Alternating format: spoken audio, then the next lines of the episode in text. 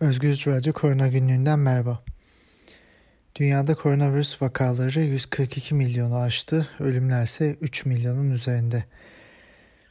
Vaka sayılarına baktığımızda Ocak ayı içinde en yüksek seviyeye ulaşıp Şubat ortasında en düşük seviyeye inmişti. Dünyadaki vakalar 360 bine inmişti. Şu anda e, Ocak ayındaki o yüksek seviyeye ulaşmış durumdayız. 750 bini aşmış durumda günlük vakalar pandemi yeniden hortladı diyebiliriz. Pandemi bitmeye yüz tutmuşken bir dalgayla daha karşı karşıyayız. Bitmeye yüz tutmuşken derken e, bir düşüşteydi ve dünyada aşılamanın etkisiyle e, bu düşüş daha da hızlandırılabilirdi. Bu anlamda bitmeye yüz tutmuşken ancak e, bir yükselişle karşı karşıyayız. Pandemiyi bir dünya meselesi olarak ele almak zorundayız. Bir ülkenin kurtuluşu pandemiden kurtulmamız anlamına gelmiyor.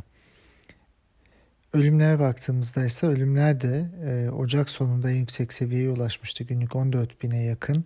Sonra Mart'ta e, 8 bine düşmüştü. Bu da pozitif bir gelişmeydi. Ama şu anda baktığımızda dünyadaki ölümler 12 bin seviyesinde günlük ortalama olarak ve yükselişte ve maalesef gittikçe de artacak. Dünyadaki toplam vakalara baktığımızda Türkiye artık e, dünyadaki ilk 3 sıraya e, çıkmış durumda. Bazı günler ABD'den bile daha fazla vakaları vardı Türkiye'nin. Haftalık trendlere baktığımızda e, son bir haftada dünyada 4.6 milyon vaka ortaya çıktı. Türkiye son bir haftada 350-360 bin vakayla dünyada dördüncü sırada. Bir üstünde Amerika Birleşik Devletleri, Brezilya ve en başta Hindistan var. Amerika ve Brezilya son bir e, haftada 480 bin ve 490 bin vakayla karşılaştılar. E, haftalık vaka artışına baktığımızda Türkiye e, yine çok yüksek. Her hafta bu vakalar maalesef artıyor. Dünyada son bir haftada 82 bin kişi yaşamını kaybetti. Bunların e, bu kişilerin e, 20 bini Brezilya'da. Ölümlere baktığımızda ise Türkiye'de 2000 ölüm gerçekleşti. E, önceki haftaya oranla %17 artış anlamına e, geliyor bu. Ee, Türkiye vaka sayılarında da %17 artış kaydetti son bir haftada. Bu veriler Türkiye için pozitif bir e, gösterge değil elbette. Bundan önce isterseniz dünyaya biraz değinelim ama sonra Türkiye'ye bakalım. Ee, şimdi varyantlarla bahsediyoruz ve virüslerin değişimlerinden bahsediyoruz. Ee, Hindistan'da tespit edilen bir varyant var. Bu da endişe verici bir varyant. Variant of concern diyebileceğimiz bir varyant haline geliyor. Belli mutasyonları var. E, İngiltere'de de bu varyant bulundu. Public Health England PHE'nin en son güncellemesinde 14 Nisan'a kadar İngiltere'de 77 bu varyantla vaka kaydedildi. E, genel vaka oranları düşmesine rağmen çeşitli varyantlar yayılıma e, elbette devam ediyor. Fransa'nın koronavirüsten ölenlerin sayısı 100 bini geçti. Ee, Avrupa'da İngiltere ve İtalya'dan sonra 3. E, sırada yer alıyor e, Fransa maalesef. Portekiz'de e, önümüzdeki hafta çoğu bölgenin e, kapanmalarının açılacağı ve e, Portekiz'in normal yaşama 3. aşamaya geçeceği bildirildi e, Portekiz uzun bir kapanma yaşamıştı çok uzun süre. E, Amerika'da üçüncü aşı e, düşünülüyor. E, iki doz aşılamadan sonra 9 ile 12 ay arasında bir aşı daha yapılması e, planlanıyor. Dolayısıyla böyle bir planlama var. E, hafta içinde e, birçok Nobel ödüllü kişi ve e, devlet başkanları eski ve yeni e, Amerikan Başkanı Joe Biden'ı e, aşıya erişimi hızlandırmak için COVID aşıları için fikri mülkiyet kurallarından feragat etmeye çağıran e, bir bildiri yayınladılar. Aşının patent haklarının üretimi sınırlandırdığı yönünde fikirler var ve bunun e, aşının herkese daha hızlı üretilmesi ve dağıtılabilmesi için patent haklarının açılması konusunda e, bir uygulama olması gerektiği yönünde fikirler de var. Bu nedenle böyle bir e, güçlü bir mektup yayınlandı. Bu hiç de mantıksız değil baktığımızda. E, Almanya'da Sağlık Bakanı Jens Spahn ülkenin 16 eyaletini koronavirüsün yayılmasını yavaşlatmaya çalışmak için daha sert kısıtlamalar getirmeye ve önlemlerle ilgili ulusal bir yasa çıkana kadar beklememeye çağırdı. E, yasa Almanya'da gecikti. Bu nedenle hala kapanma gerçekleşmedi. Ama bunun yapılması Almanya'da elzem gibi. Çünkü Almanya'nın e, genel e, haritasına baktığımızda neredeyse her yer risk açısından kırmızı. Bu iki e, insidans değerinin 250'nin üzerinde olduğu anlamına geliyor. Bazı bölgelerde 400-500'e kadar ulaştı. Ee, Tayland'da e, birçok koronavirüs vakası bildirildi. Geçen hafta içinde bir gün içinde 1500'ü geçti. Bu e, bu şu anlama geliyor. Tayland kontrol altına almıştı ve artıyor. Bu Asya'daki artışı da e, beraberinde getiriyor. Onun bir paraleli olarak okunabilir. Asya'da birçok yerde Japonya'da, Hong Kong'da, e, Çin'de belli bölgelerde e, e, vakalar maalesef artıyor tekrar. E, ABD'deki Johnson Johnson Covid aşısının kullanımı aşıların devam edip etmemesi konusunda bir tavsiyede bulunması beklenen bir danışma panelinin e, başkanına göre birkaç haftaya kadar uzayabilir. E, bildiğimiz gibi Johnson Johnson çok ender olmakla beraber e, kan pıhtılaşmasına yol açabildiği için belli yaş gruplarında COVID-19 e, riskinin düşük olduğu yaş gruplarında e, hayati tehlikeyi arttırma riskine sahip olduğu için uygulaması durdurulmuştu. Daha önce Oxford aşısında da benzer bir bilgi vardı. E, ve e, bu, bu pıhtılaşma ile ilgili, nadir pıhtılaşma ile ilgili bilimsel araştırmalar, kanıtlar değerlendiriliyor ve bir sonuç çıkacak. Ee, ABD'de yine askeri personel üzerinde yapılan bir araştırmaya göre daha önce COVID geçirmiş kişiler, gençler, virüs için pozitif test yapmış olanları bile aşılamanın önemini vurgulayan bir araştırmaya göre e, hastalığa tekrar yakalanma riski altındaymış. E, The Lancet Respiratory Medicine dergisinde yayınlandı bu. 2346 ABD deniz piyadesi üyesindeki araştırmaya göre 18-20 yaş arasındaki erkeklerden 189 kişiden yaklaşık %10'u daha sonra yeniden enfekte olmuş bu aşılanan insanlardan. Mayıs ve Kasım 2020 arasında gerçekleşmiş bu çalışma. Ee, yani aşılanan insanların yeniden hasta olması mümkün. CDC e, Hastalık Kontrol ve Önleme Merkezi de e, şöyle bir veri ortaya koydu. Tamamen enfekte olmuş, e, tamamen aşılanmış milyonlarca 75 milyon kişiden 5800'ü bu breakthrough COVID dediğimiz yeniden hastalanma yeniden hastalanmışlar. Yani e, bu vakalar ortaya çıkmış. Çok düşük olmakla beraber yeniden hastalanabilme olasılığı var. Bu aşının etkisine de bağlı. E, hafta içinde örneğin Sinovac aşısı ile ilgili e, Şili'den bir bilgi geldi ve %67 etkili olduğu ortaya kondu. Ölümlere karşı da %80 ağır hastalıklara karşı da bu oran e, mevcut. E, bu şu anlama geliyor. Yani 3 kişiden ikisi e, tam korunma e, e, ya tabi olacak. E, aşılamadan tam aşılamadan sonra virüsle karşılaştıklarında semptomatik hastalık çıkarabilecek 3 kişiden biri. Ölüm oranını 4, 5'te 4 oranında azaltıyor ama %100 ortadan kaldırmıyor Sinovac aşısı. Diğer aşılarında böyle oranlar var uzun vadeli olarak baktığımızda çok karmaşık bir denklem aslında aşıların e, etkinliği yani klinik çalışmadaki etkinlik ve gerçek yaşamdaki etkililiği arasındaki denge e, ve bu, bu çalışmaların sonuçları bir pandemi döneminde takip süremiz düşük olduğu için çok fazla da e, kolay değil. E, dolayısıyla Amerika'da da böyle bir çalışma yapılmış ve e, yeniden aşılan, aşılanan insanların yeniden hastalanabilmesi e, maalesef mümkün. E, bu breakthrough enfeksiyonlar dediğimiz tüm yaşlarda meydana gelmiş ABD'de fakat %40'tan fazlası 60 yaş üzerindeymiş. Vakaların üçte biri asemptomatik, neredeyse üçte ikisi de kadınmış.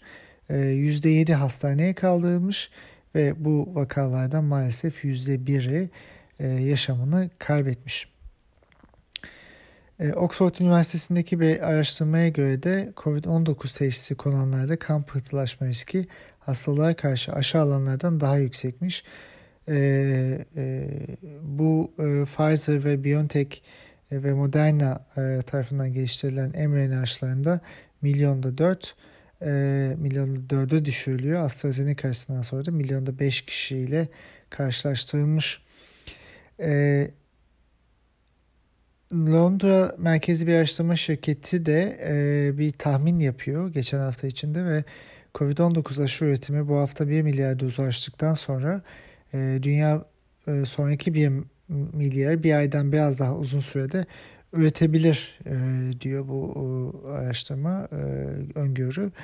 E, bu şirket aynı zamanda Johnson Johnson aşısının ertelenmesinin Avrupa Birliği nüfusunun dörtte üçünü Eylül sonundan Aralık ayına kadar aşılama çabasını e, zorlaştırabilir ve bu süreci işte Eylül sonundan belki aralığa iteleyebilir e, diye söyledi. Her aşın aşılamanın durması e, büyük bir elbette sıkıntı yaratıyor. E, aşılarla ilgili e, gelişmelerden biraz bahsedelim. Geçen hafta FDA ve CDC e, J&J Johnson Johnson aşısıyla aşılamadan sonra meydana gelen 6 nadir serebral venöz sinüs tromboz vakasından sonra ABD'de J&J aşısının piyasaya sürülmesini duraklatmayı önerdi. E, ve gözden geçirecek ölümcül olup olmadığını çarşamba günü geçen hafta e, Bağışıklama Uygulamaları Danışma Komitesi ACIP e, vakaları daha ayrıntılı bir şekilde araştırmaya karar verdi ve e, birkaç hafta erteledi. Tüm vakalar 19-48 yaş arası kadınlarda meydana gelmiş ve aşılamadan 6-13 gün sonra gerçekleşmiş. Avrupa İlaç Ajansı EMA'da geçen hafta JJ aşısı ile aşılamadan sonra kan pıhtısı vakaları bildirmişti ve AstraZeneca'nın aşısı ile aşılamadan sonra da rapor edilen benzer kan pıhtıların muhtemelen ilişkili olduğu sonucuna vardı. Her iki aşı da adenovirüs vektörlerine dayanıyor. Ee, ama bununla beraber her iki aşı içinde vakalar çok çok nadir. Yani bu aşının kötü olduğu anlamına gelmiyor. Ee, Oxford aşısıyla 34 milyon kişide, J&J aşısıyla da 6.8 milyon kişide bir araştırma yapılıyor. Ee, takip yapıldı ve e, e, 6 vaka ve 222 şüpheli vaka ortaya çıktı. Yani e, 40 milyonda e, 230'a yakın e, böyle şüpheli vaka var. Kesinleşmiş direkt olduğu bilinen sadece daha az vaka var. E, bu kararın Pfizer ve Moderna aşısına uygulanan aşıların çoğunluğunu oluşturduğu ABD'de aşılama üzerinde e, küçük bir etkisi olacak. Bu belli ama aşı şüpheciliği ve tereddüt üzerindeki etkisi muhtemelen çok daha fazla olacak. J&J aşısının Avrupa'da piyasaya sürülmesi de ertelenecek. Bu e, bu pek e, e, iç açıcı bir haber değil. Elbette aşıların etkinliği güvenli olması önemli ama yaşadığımız süre içinde zaten bu gerçek dünya verisine eriştiğimizde yaş grupları ile aşıların daha etkili olarak dağıtılması ve kategorize edilmesi süreci de hızlanacak. Çok önceki programlarda şunu söylemiştik.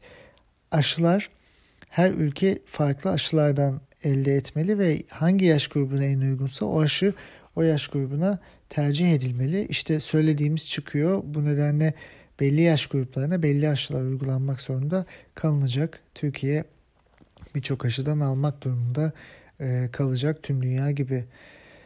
Ee, Moderna'nın Covid mRNA aşısı ile ilgili yeni veriler e, sunuldu. 6 ay sonra %90 etkili kaldığını ve şiddetli hastalığa karşı %95 etkinliği olduğu gösterildi. 9 Nisan'a kadar takip edilen faz 3 katılımcılarından 900'den fazla Covid vakası ve 100 ciddi vaka tespit edilmiş. Ayrıca Covid varyantına özgü aşı adaylarının klinik öncesi çalışmasına elde edilen sonuçlarda e, B351 varyantına, Güney Afrika varyantına karşı onun e, e, çalışmaların ile ilgili de ona etkinlikle ilgili de bilgiler e, veriyor. Güney Afrika varyantı için mRNA kodlaması ve Moderna'nın e, yetki alan, onay alan e, aşılarını tek bir aşıda birleştiren bir e, yeni mRNA e, aşısı üretilecek e, ve e, e, SARS-CoV-2 varyantına karşı bu aşının e, erken çalışmalarında nötrleştirme titrelerini çok arttırdığı gösterilmiş. E, yani bu aşı e, varyantlara karşı da e, etkiyi arttıracak bir aşı. Şimdi Birleşik Krallık'ta yapılan bir araştırmada da bağışıklık tepkisini değerlendirmek için farklı üreticilerin COVID-19 aşılarının birinci ve ikinci aşı dozu için kullanımını değerlendiriyor. E, bu da aşı uygulamasını potansiyel olarak kolaylaştıracak ve hızlandıracak. Pfizer, BioNTech ve AstraZeneca'nın aşılarına ek olarak Nisan ortasında Moderna ve Novavax aşılarının da çalışmaya eklendiğini açıkladı e, konsorsiyum. İlk çalışma sonuçları Mayıs ayında alınacak. Türkiye'ye baktığımızda Türkiye'de durum oldukça iç karartıcı. Sahadan gelen haberlere göre birçok genç insan hastalanmaya başladı. Yoğun bakım ihtiyacı hissediliyor. Yoğun bakım servisleri açılıyor ama hızla doluyor. Ölümler gittikçe artıyor. Geçen hafta içinde Türkiye rekor sayıda e, ölüm kaydetti. E, resmi sayılara göre bu resmi sayılarda zaten gerçeğin bir kısmı. Durumun aciliyeti resmi göstergelerdekinden çok daha fazla. Yönetim önlem almıyor.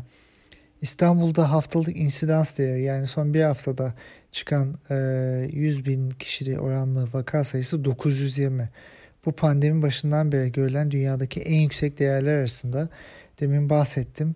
Örneğin e, Almanya'da en yüksek e, değerler e, şu anda 400'ler 500'ler civarında. E, daha küçük bölgelerde bu ve e, Almanya'da örneğin 50'nin üzerinde bir alarm seviyesi, 100'ün üzerinde kapanma ve 250'nin üzerinde daha e, ağır önlemler alınıyor.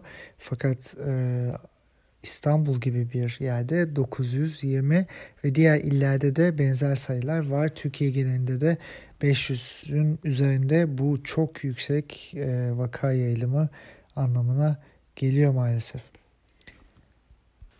Diğer ülkelerle karşılaştırıldığında son bir haftadaki milyon kişide ya da herhangi bir oranlamayla e, diğer ülkelerle karşılaştırdığımızda Türkiye'de bu oran e, milyon kişide 5000'e yakınken Almanya, İtalya, Kanada, ABD, İspanya, Hindistan'da bu sayılar 1000 ile 1800 arasında. Birleşik Krallık'ta ise e, bu sayı yaklaşık 250-300. Yani Türkiye diğer ülkelerin kat be katı vaka ile karşı karşıya oranlandığında e, aşı nasıl? Son 24 saatte örneğin e, hafta sonunda 25 bin aşı yapıldı bir günde. Yani insanlar Sağlık Bakanı'nın dediği gibi aşılamaya gitmiyor istemiyor değil. Aşı yok. Aşı olmadığı için aşı yapılamıyor. Ve e, aşı nerede diye haftalardır soruyoruz ama biliyoruz ki aşı yok. 128 milyar dolarında olmadığı gibi e, Türkiye'de yönetim herhangi bir şekilde e, salgını önlemeye yönelik bir adım atmıyor. Hem e, aşı ve sağlık gelirlerinden elde edilecek e, bir e, gelir var. Hem turizm e, devam ediyor ve turistler geldiklerinde e, onlar da hastalanıyorlar ve onların da e, bakıma ihtiyacı oluyor. Dolayısıyla böyle bir zoraki e, sağlık turizmi ortada.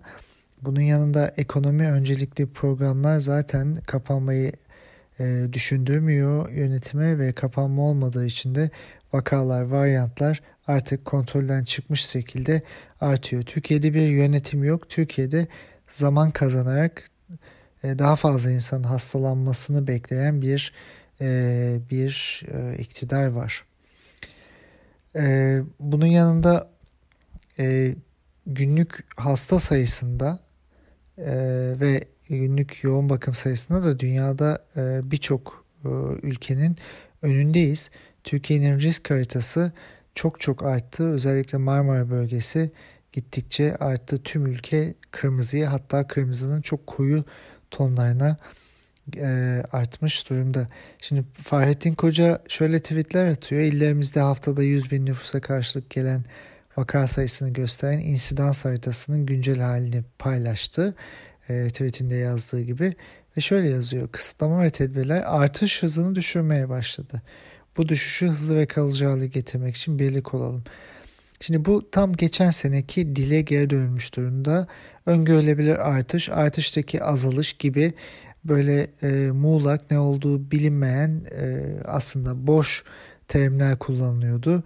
Düşen hiçbir şey yok Türkiye'de. Düşen tek şey sağlık açısından baktığımızda aşılama hızı ve e, pandemiyle mücadelemizin kapasitesi ve tabii ki gardımız.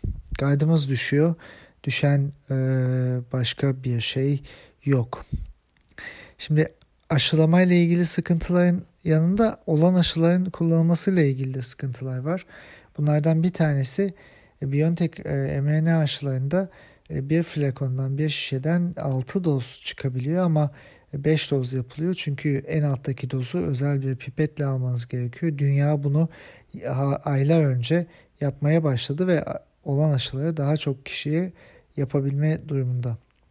Kesin değil, e, net bir yanıtımız yok ama e, bakanlığın bazı sahadan edindiğimiz bilgilere göre bakanlığın o alttakinin e, kalan e, aşının kullanılmaması talimatını verdiği söyleniyor. Bunun nedeni bilinmiyor. Neden böyle bilmiyoruz. Bunun yanında aşılamaya gitmeyenlerin aşıları tabii ki imha ediliyor, tutulamıyor. mRNA aşıları böyle o gün gitmiyorsanız e, sizin aşınız ertesi güne tutulamıyor maalesef.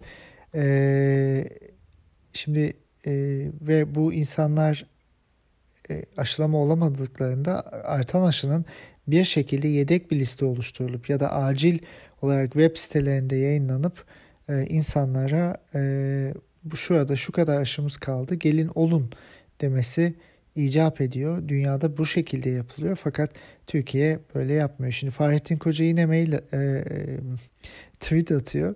Aşılama programında kullandığımız aşılar uygun saklama koşullarını haiz merkezlerde uygulanmaktadır diyor konuyla alakasız. Aşının çöpe gittiği iddiaları gerçekte bağdaşmamaktadır. Her bir doz aşının kıymetini biliyor ve ona göre planlama yapıyoruz. Aşının israfı söz konusu değildir. Sizin yaptığınız planlama bir şey ifade etmez insanlar aşılamaya gidemezse, olamazsa o planlamayı, o aşıyı daha başka insanlara yapabilecek gibi planlamanız gerekiyor. Ayrıca e, saklama koşulları diye bir şey söz konusu değil. Aşı eksi 20 derecede 80 derecede saklanıyor mRNA. Bunu çözdüğünüz oda sıcaklığında ya da 4 dereceye getirdikten sonra tekrar donduramazsınız. Yani siz bunu saklama şansına sahip değilsiniz. 4 derecede sakladığınızda da ertesi gün o aşı bozulacak. E, dolayısıyla bakanın söylediğinden e, aslında kendisinin e, çok fazla bilgisi olmadığını anlıyoruz. Bunun yanında örneğin hafta içinde hidroksiklorokinin COVID için etkili olmamasının yanında ölümlere de arttırıcı bir etki yapabildiğine dair bir makale Nature Communications dergisinde yayınlandı. Şimdi bu madde Türkiye'de bir başarı karinesi olarak lanse edilmişti bakan tarafından sürekli. E, şimdi bakan bunları söylemiyor ama bu ilaç hala dağıtılıyor. Yani e, Sağlık Bakanı zaten e, yaptığı işlerin doğru olmadığını kendisi de farkında ama halen o söylemlere devam ediyor. Şimdi aşılamayla ilgili Şili'den gelen bilgiyi paylaşmıştım e, kaydın e, başında. Şili'de 10 milyon kişiden gelen bir koronavak aşılama gerçek dünya verisi var. E, yaş e, match dediğimiz bir e, teknikle yapılmış aşılanan kişilerin analizleriyle aşılanmayan kişilerin e, belli yaşlarda ve cinsiyetlerde birbirlerine oranlanması, meç edilmesiyle yapılmış. E, etkinlik, etkili yani gerçek dünya etkinliği %67. E, bu şu anlama geliyor. Aşı olduktan sonra bir sonraki virüsle karşılaşma. Eğer hasta olursanız e, e, hasta olma e, riskiniz %67 azalıyor. Ama sıfırlanmıyor. Ölümlerden %80 koruyor. E, ilk dozdan sonra %16 ve %40 bu. Yani e, kapanma varken elde edilmiş bir veri. Randomize bir çalışma değil, H-matched olduğu için hani kapanmanın etkisi de buna dahil olabilir. E, ve varyant etkinliği ve varyantlar etkisinden de bahsedilmiyor. Şimdi Türkiye'de bu aşıyla birçok insan aşılandı. 7 milyon kişi 2 doz, 4,5 milyon kişi de ilk doz aşılandı. E, şimdi bu kişilerin hepsi ben e, tamamen e, bağışırım artık bana bir şey olmayacak e, ile yola çıkmamalı. E, daha fazla e, varyant var ortalıkta virüs yoğunlukta. Yani bu 7 milyon kişiden e, tam aşılanmış kişilerden e, %67'sinin e, hastalık, semptomatik hastalık gösterme olasılığı e, ortadan kayboluyor gibi diyebiliriz ama geri kalanlarında yine hastalanma olabilir. Ölümlerde ise de dediğimiz gibi 5'te 4 azaltıyor. Yani 7 milyon kişiden 1.4 milyon kişi eğer hepsi hastalanırsa yaşamını kaybetme riskine sahip ama tabii bu istatistik olarak konuşuyoruz. Yani bu insanlar hiç virüsle karşılaşmazsa aşılanan insanların hiçbiri ne hastalanacak ne yaşamını kaybedecek. E, yüzdeler bu şekilde e, yani kapanma olmazsa aşı tek başına hiçbir aşı tek başına salgını bitirmeye kısa sürede yetmeyecek. E, Türkiye'ye baktığımızda tabi tablonun da kendisi e, biraz garip. Bize verilen bir tablo var ama hem aşılamada hem vaka sayılarında e, yani 60 bin vaka çıkan bir günde 2800 hasta ortaya çıkıyor. Yani bu ne demek? Yani vakayla hastayı böyle ayırmak mümkün değil. Ee, yani %95'i e, vakaların asemptomatik mi? Hiç hastalık emaresi göstermiyor mu? Tabii ki böyle değil. Türkiye'de e, işi kılıfına uydurmak için birçok insan evde tutuluyor ve evdeki hastalanmalarında, semptomlarında aslında hastaneye bile yatmaları gereken yerlerde bazen oksijen sıkıntısı olduğunda insanlar o kayda girmiyorlar ya da testleri 10 gün sonra negatife döndükten sonra hastalanırlarsa hastaneye bile yatsalar bu hasta sayısına alınmıyorlar. Yani bu e, bu Türkiye'nin zaten bir başarısı varsa yönetimin veri saklama başarısı var diyebiliriz. Türkiye'de e, Sağlık Bakanı bir açıklama yaptı ve insanların 65 yaş üzerinin örneğin %25'e yakınının aşılanmaya gitmediğini söyledi. Bu yüzden e, ev ev gezen aşı ikna timleri kurulması yönünde bir karar var. Şimdi bu aşı tereddütünü yaratan etmenlerden en önemlisi dünyadaki en etkili Covid aşısı olan mRNA aşılarını güvensiz ben halkıma yaptırmam diyen bir yönetim. Bilimsel sonuçları açıklanmayan o geleneksel diyen bir aşıya kefil olan yöneticiler. E şimdi e, timler kurmakla uğraşıyoruz. E, bu zaten yönetimin e, çiftçe standartını ve e, aslında e, tıynetinde belli ediyor. 65 yaş üstünün %76'sına aşı yapılmasına rağmen başka bir e, yönden bu yaş grubunun yasağa dahil edilmesi de evde kalma yasağına dahil edilmesi de başka bir e, aslında çarpıklık bir açıklama gerektiriyor. Çünkü aşının bu yaş grubundaki koruyuculuğuna mı güvenilmiyor? Yoksa virüsün yayılımı 50 yaş altında yükselirken e, bilim kurulu böyle bir tavsiye mi yaptı? E, bu konuda hiçbir e, bilgimiz yok maalesef. Şimdi yine açıklamalar devam ediyor. Bilim kurulundan, Sağlık Bakanlığı'ndan. Yani e, özetle şu suç virüsün sorumlulukta halkın. 84 milyon. Ama söylenmeyen bir şey de rant var bu işin içinde ve bu rant da yönetimin ve yakındaki şirketlerin. Bu pek fazla dillendirilen bir durum değil. Türkiye'de geçen hafta içinde e, başka bir ilden İstanbul'a gelen patates ve soğanlar vali yardımcısı ve e, mülki erken tarafından karşılandı. Türkiye'nin pandemiyle mücadelesi aşıların gelmesi değil, patatesin gelmesi. E, bir gün önce e, toplu iftarları yasaklayan yönetimin ertesi gün boy boy e, reklam için e, toplu iftarlar düzenlemesi, evlere gitmesi gibi bir durum. Şimdi her gün tabloyla karşılaşıyoruz ama tablodan hiçbir bir başarı tablosu çıkmıyor. E, aksine durumun vehameti çok net. E, Türkiye'deki ölüm oranları yüzde bir vakalarda. Bu zaten çok düşük. E, bunun nedenlerini söyledik. Vakalar eksik yazılıyor. Ve resmi yüzde bir ölüm oranına göre bile bugün e, geçen hafta içinde günlük hastalananlardan 600-700 kişi yaşamını kaybedecek uzun vadede toplamda. Yani bu her gün artarak devam ediyor. Tam kapanma ve yüksek etkili aşılama testlerin artırılması şart. Tam kapanma derken elbette e, burada e, Türk Tabipleri Birliği'nin geçen hafta yayınladığı bir e, e, basın açıklaması var. Burada kapanma yapılırken insanlara demokratik ve yaşamlarını sürdürebilecekleri bir ortam sağlanması e, gerekli. Yerel kurulların pandemi yönetiminde daha söz sahibi olması gerekli. Sağlık emekçilerinin haklarının korunması gerekli ve toplumda daha bütünlüklü bir bilimsel e, bakışa dönüşüm gerçekleşmesi e, gerekiyor. Hiçbir zaman olmadığımız bir yerde bu ama bunun maalesef gerçekleşmesi gerekiyor. E, ilginç bir şey tabii aşılananlar evde oturuyor ama aşılanmayanlar işe gidiyor. E, Türkiye'de böyle bir çarpıklık var. Yani bu şekilde de bu pandemiyle maalesef mücadele edemeyeceğiz. Kısacası Türkiye'deki durum oldukça e, zorlaşıyor. Maalesef pandemi yönetimi yok.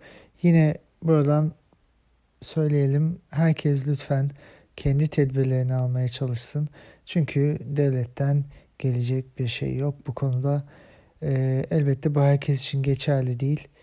E, evde kalma lüksüne sahip olan insanların öyle yapması gerekiyor. Türkiye artık büyük bir e, varyantların ve virüsün dolaşım merkezi haline geldi. Ve e, yurt dışından gelenler gidenler e, dünyanın birçok ülkesi Türkiye'yi riskli bölge haline koydu ve uçuşlarla ilgili düzenlemeler gidiyor. Önümüzdeki günlerde e, gelişmeleri daha yakından takip edeceğiz. Ama son olarak şunu söyleyeyim. E, aşıların eşitsiz dağılımı büyük bir sıkıntı. Ama elimizdeki aşılar e, daha etkili şekilde, daha mantıklı şekilde kullanılırsa, gerekli yaş gruplarına verilirse e, Türkiye'deki ve dünyadaki e, yayılımda bir şekilde azalabilir. Bir yandan toplum bağışıklığına aşılarla ulaşmanın daha uzun süreceği yönündeki fikirler var. Bir yandan e, toplum bağışıklığına aşılarla en kısa sürede ulaşabileceğimiz yönünde fikirler var. E, gerçek dünya bu fikirleri deneyecek, test edecek ve uzun vadede geri dönüp baktığımızda hangisinin doğru olduğunu anlayacağız. Fakat hangisi doğru olursa olsun tedbirlerin elden bırakılmaması gerekiyor. Aşıların durumu ne olursa olsun tedbirler, mesafe ve toplumsal yayılımın, toplumsal e, e, hareketliliğin azaltılması gerekiyor. Türkiye hem aşı yapamıyor hem de toplumsal yayılımı arttırıcı e, adımlar alıyor resmi olarak. Sağlıkla kalın. Önümüzdeki günlerde tekrar görüşmek üzere.